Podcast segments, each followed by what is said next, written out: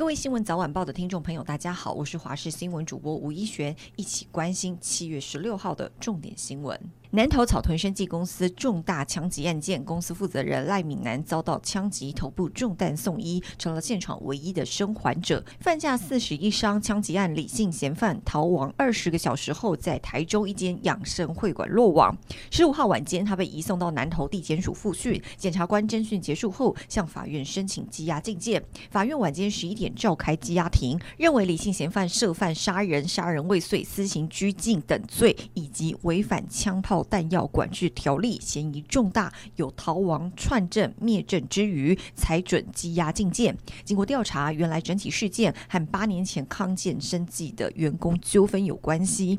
开枪的李姓嫌犯原本是康健的生产线员工，曾经多次跟一名洪姓的女科长发生口角，结果过没多久，科长就被人持棍棒殴打。后来李姓嫌犯被以杀人未遂起诉，最后因为罪证不足无罪。而当初出庭作证的。六个人当中，有两个人在这一起枪击案死亡，一个人重伤。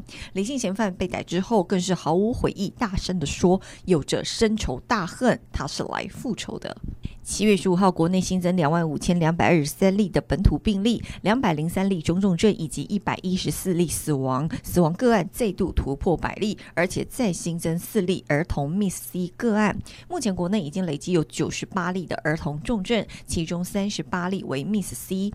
另外，指挥中心宣布，国内出现首例的本土 BA 五社区感染个案，是北部一名二十多岁的女性，五月中中旬曾经确诊康复，而七月初她的父母因为快筛阳确诊，后续她也出现了流鼻水症状。快筛阳确诊之后，到医院 PCR 裁剪，定序 BA 五，通报为重复感染。目前研判为家庭群聚，已经掌握密切的接触者五个人，皆为快筛阴性。卫生局也已经安排 PCR 裁剪。卫福部长陈时中请辞参选台北市长，行政院长苏贞昌经过征询，快速敲定卫福部次长薛瑞元升任部长一职，而卫福部政务次长跟中央疫情指挥官一职则由医福会执行长王必胜接任。超市龙头全联去年抛出震撼弹，宣布斥资新台币一百一十五亿元收购大润发，而公平会终于在十五号晚间宣布，全联取得大润发百分之九十五点九七的股权。关心天气，受到西南风影响，迎风面中南部水汽偏多，整天都会不定时有短暂阵雨或者是局部大雨发生的机会。其他地区多云到晴，而且要小心高温资讯。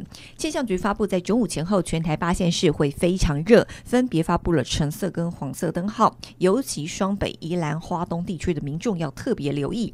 大台北高温甚至会来到三十七度以上，外出要注意防晒，还有过量的紫外线。东南部地区的民众也要小心，会有焚风。发生的机会。